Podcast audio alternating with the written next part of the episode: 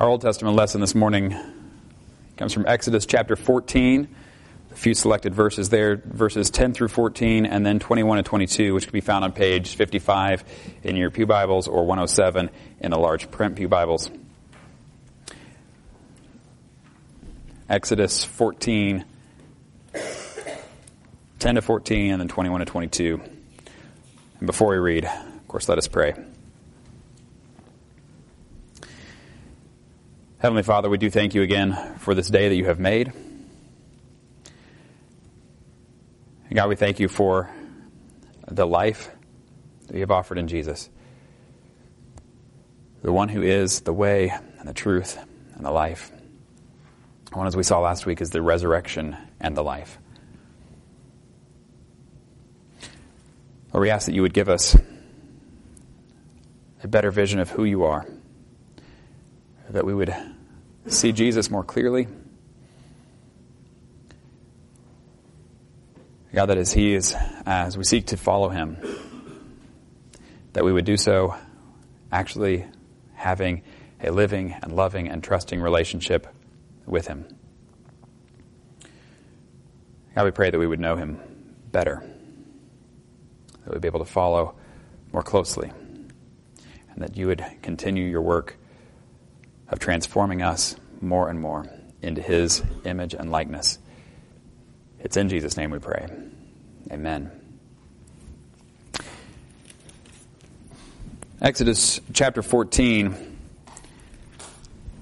we have um, the Israelites on their way out of Egypt, out of slavery in Egypt, and we've gone through all of the you know, Moses going to Pharaoh and saying, "Let my people go," and Pharaoh saying, "No, no, no," again and again.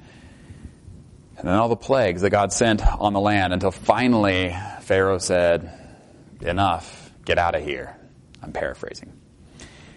The people all leave, but then Pharaoh changes his mind, and so they're out of uh, Egypt or on their way but they're not quite free yet from the Egyptians who have now decided to chase them down. And they find themselves cornered.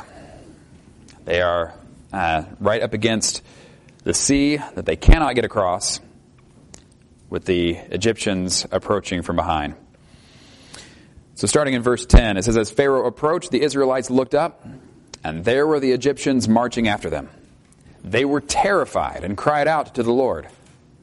They said to Moses, Was it because there were no graves in Egypt that you brought us to the desert to die? What have you done to us by bringing us out of Egypt? Didn't we say to you in Egypt, Leave us alone, let us serve the Egyptians? It would, be, it would have been better for us to serve the Egyptians than to die in the desert. Moses answered the people, Do not be afraid. Stand firm, and you will see the deliverance the Lord is bringing you today. The Egyptians you see today, you will never see again. The Lord will fight for you. You need only to be still. Skipping down to verse 21 and 22, we see how that works. It says, Then Moses stretched out his hand over the sea, and all that night the Lord drove back the sea, drove, drove the sea back with a strong east wind and turned it into dry land. The waters were divided and the Israelites went through the sea on dry ground with a wall of water on their right and on their left. Turning then to Colossians, our New Testament lesson, Colossians chapter 1, verses 15 through 23.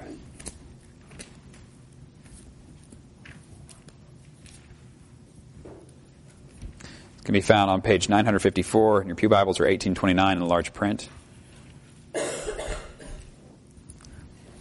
Colossians chapter 1, verses 15 through 23.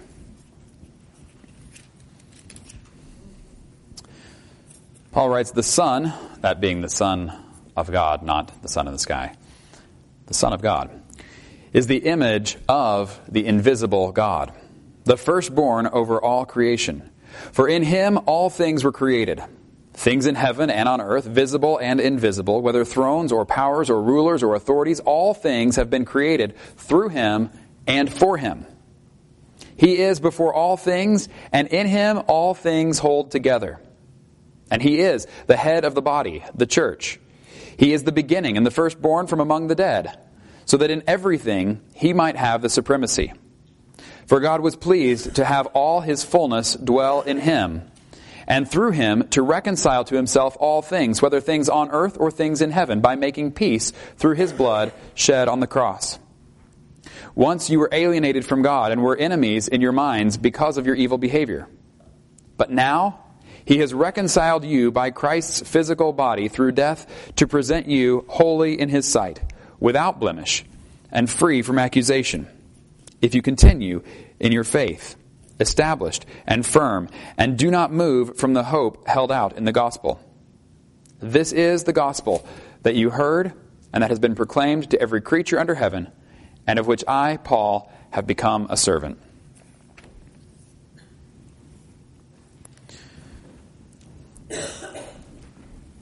Wow. That is one, one of those passages that is worth going back to again and again, especially when you hear somebody say, you know, Jesus was a good teacher, but I don't think he was in any way divine. Well, let's take a look at that again. And that's really the question that we have uh, before us right now is the question of who is Jesus? We started last week and we talked about how, you know, the, the uh, person on the street interview that I talked about, where they were asking if, uh, if people preferred the Affordable Care Act or Obamacare. And that, remember, people were quite willing to share their opinions over which they preferred without realizing that they're different names for the exact same thing. And we said last week that if, um, unfortunately, many people probably would have plenty to share of their opinions on do you believe that Jesus is who he says he is without knowing at all who Jesus says he is. And so what we are looking at is who does Jesus say that he is? Because the world has an awful lot to say about who Jesus is that may or may not be who he says he is. And don't you think he might know better than people who are just guessing? And today we get actually one of the most controversial statements that he has made. You will hear this one brought up again and again in, uh, in conversations, particularly as it relates to Christianity versus kind of other world religions. I will clarify just briefly that um, I heard someone say a couple years ago, you know, when you look at the major world religions, he said, I took a class on the world, major world religions. And he said, when I came out of it, you know, I went in, they said there were five major world religions. And he said, when I came out of it, I was convinced that there are not five major world religions. There are four major world religions and one gospel. Because all the others were, what do we do to make ourselves right with God or to get a place in some sort of perfection. But there's only one gospel, only one where God said, Let me come to you and do it for you. But this is why Christianity um, kind of comes into conflict with these other world religions. And this verse will get brought up more than anything else. This statement that Jesus made about himself gets brought up in those contexts more than about any other verse. And so we want to know what does this say and what did he mean when he said it? It is the statement Jesus made when he said, I am the way and the truth and the life. No one comes to the Father except through me. I am the way and the truth and the life. No one comes to the Father except through me. And let me tell you, our culture today instinctively opposes this verse, instinctively reacts negatively and says, that can't possibly be right. There can't be just one way. And I think the way that they're getting there is it's like saying you can't just have one flavor of ice cream. You know, if I go into a Baskin Robbins and they say there's only one flavor that you can order, you'd look around and say, no, there are 31. I see it's on the sign. There are 31 flavors. I can choose whatever. Nope, there's only one flavor. And I think that's the way people view it. They say, no, no, no, some people will like one and some people like others. And for you to say that there's only one, you're just ignoring the other options and you are, uh, and you're just being too narrow about what there is. But there are really a lot to choose from. And some people will prefer one and some people another. But Jesus is not like a flavor of ice cream. So let me let's take us back and see where this verse fits in the conversation that Jesus is having with his disciples and see why what he says actually makes sense if we understand who he is.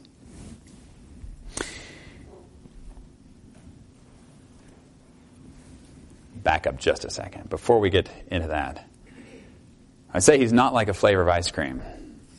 What we're talking about is that Jesus as the way to the Father, as the way uh, to life and real life, life as it's supposed to be. And you remember the passage we just read from Exodus?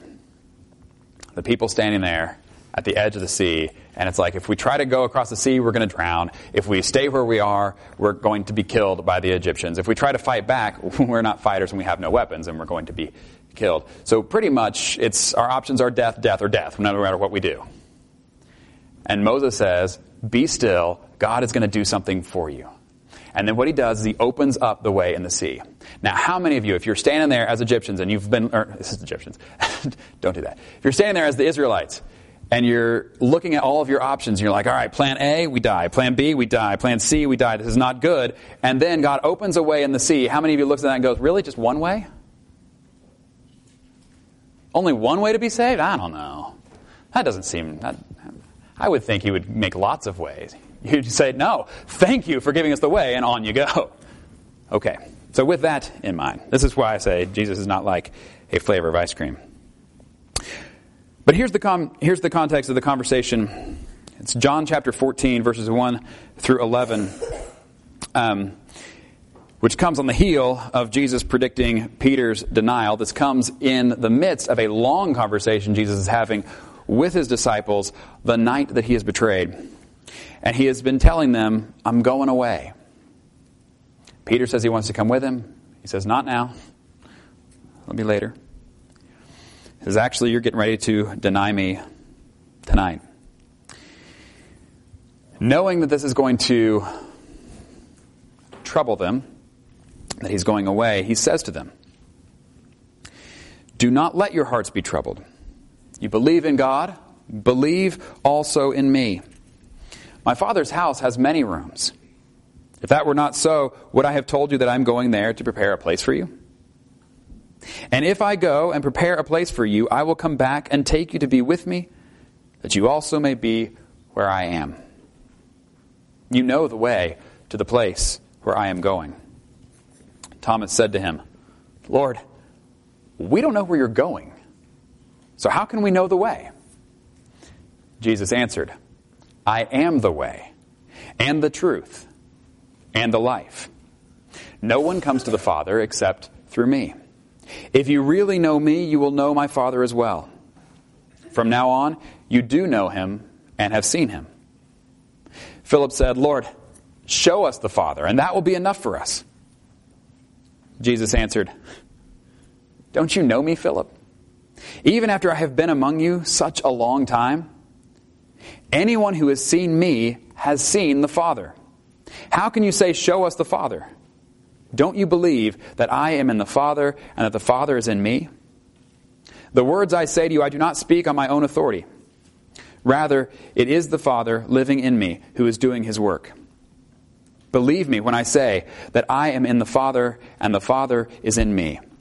Or at least believe on the evidence of the works themselves.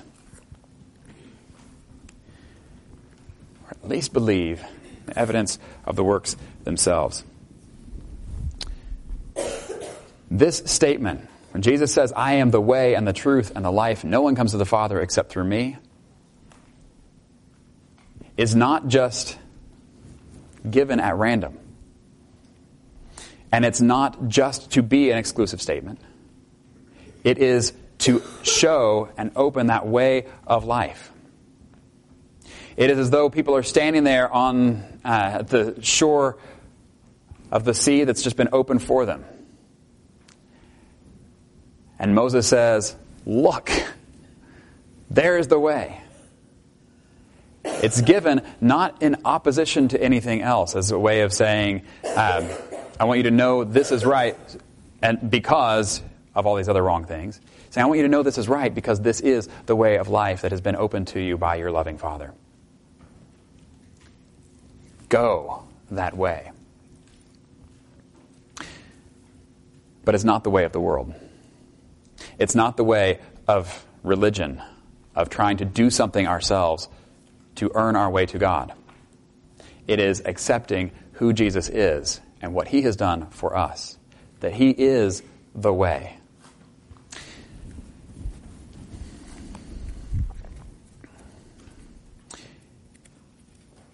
The reason why Jesus is the way and the truth and the life comes down to what he says next about, about how he is in the Father, the Father's in him. You remember he said at the very end there, if you don't believe what I'm saying to you, at least believe on the evidence of the works themselves. Jesus has been going around doing amazing things. His disciples have seen the things that he's been doing. But he's not doing magic tricks. What he's doing, and he's pointed this out repeatedly, he's doing the things that his father's been doing from the very beginning. And so you have, so you have him giving uh, life to those who are dead. Well, who is the only giver of life, the creator of life itself? You see Jesus taking a little bit of bread. This is, uh, C.S. Lewis has a great article on miracles where he talks about this. And he says, You see Jesus taking um, a little bit of bread and a little fish and turning it into enough to feed a lot of people.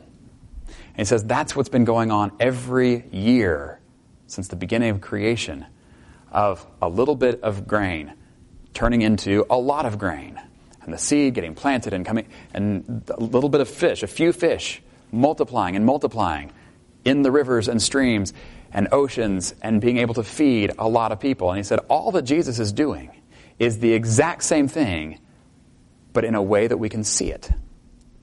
In a way that we can see it localized in a shorter amount of time than what we usually see. And that says miracles are a retelling in small letters of that same story that's being told in such large letters all across the universe that usually we don't even see it. That Jesus has come to show us who the Father is. And he says, I've been doing the things that the Father's been doing. The people who have are blind now can see because I'm, I'm doing that because that's what the Father does. gives sight to the blind. Healing the sick. All of these are things that God did even in the very beginning before sin messed it up. And what Jesus is saying is, I'm doing that sort of thing. And I'm pointing you not only to how things used to be, but how they're going to be again when we finally make it home again. Right now, we are not in our home like it's supposed to be. It's been messed up. Our relationship with our Father has been broken, and we are living out the consequences of that even now.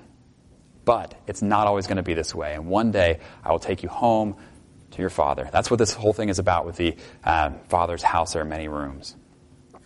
And Jesus going to prepare a place Thomas saying, We don't even know where you're going. And he answers when he says, No one comes to the Father except through me. That's where Jesus is going. He's going to the Father. If we understand that Jesus is the one who actually reveals who God is, as um, Colossians 1 put it, the Son is the image of the invisible God? That Jesus is the one when we want to see what is God like? That we don't have to start thinking and philosophizing and start saying, well, if I were God, what would I be like? That is the wrong way to approach the question. When we understand that Jesus is the image of the invisible God, what we do is we look first to Jesus. And we say, well, is Jesus loving? Is he cruel? Is he compassionate? Is he hot tempered? What is Jesus like? And how does that then show us what the Father is like? Um, Hebrews, as we saw when we were going through Hebrews, uh, chapter 1 there. Seems like all these books sort of start out with the big themes of who Jesus is and what God has been doing for us in Jesus. And it says that the Son is the radiance of God's glory and the exact representation of his being. See, in the beginning, when God created the whole world, remember, he also created people. And he created people in his image. But that got messed up. And so when we see Jesus, we see the actual, we see the image of God as people were supposed to be. But Jesus is the only one who got it right. So when we look to Jesus, we see what we are supposed to be like as we are being uh, formed, reformed in the image of God. Because we see that Jesus is the one who is actually in the image of God. When we understand that Jesus is God in the flesh, this statement that Jesus makes, I am the way, the truth, and the life, shouldn't surprise us at all. In the same way that last week we said if Jesus is the resurrection and the life, it shouldn't surprise us that he raises from the dead. It should surprise us that he died at all. But if he really is the resurrection and the life, then of course death couldn't stop him. Of course death couldn't hold him. Of course he beats death. And if Jesus really is God in the flesh, then of course he's the way. Of course he's the truth. Of course he's the life. Here's what uh, one commentary had to say about Jesus' response. Said, He is the way to the Father because only He has, in, has an intimate knowledge of God unmarred by sin. Is there anybody else who can say that? Anybody else here who has an intimate knowledge of God that has never been messed up by sin? Only Jesus. It says he is the truth because he has the perfect power of making life one coherent experience, irrespective of, the, of its ups and downs. And he is the life because he was not subject to death, but made it subject to him. He did not live with death as the ultimate end of his life. He died to demonstrate the power and continuity of his life. And because he is the way, the truth, and the life, he is the only means of reaching the Father. This is why this makes sense.